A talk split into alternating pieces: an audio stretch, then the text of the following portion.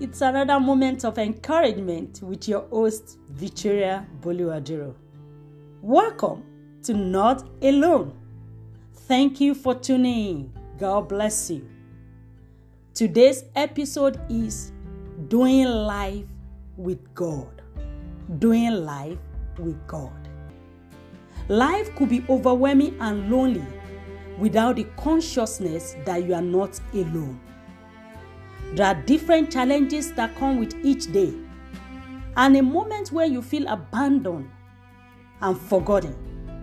It's great for you to know that the presence of God is always there for you.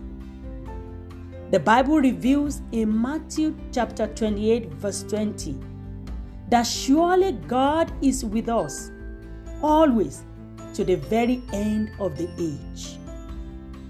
No one has the ability to live life all alone. We all need someone to lean on. God is an unfailing rock. You can always rely on Him at all times. Facing each day with strength and comfort that come from an assurance that God is there with you in all situations and at all times make life worth living. In Isaiah 43 2, God says, When you pass through the waters, He will be with you. And when you pass through the rivers, they will not sweep over you. When you walk through the fire, you will not be burned. The flames will not set you ablaze.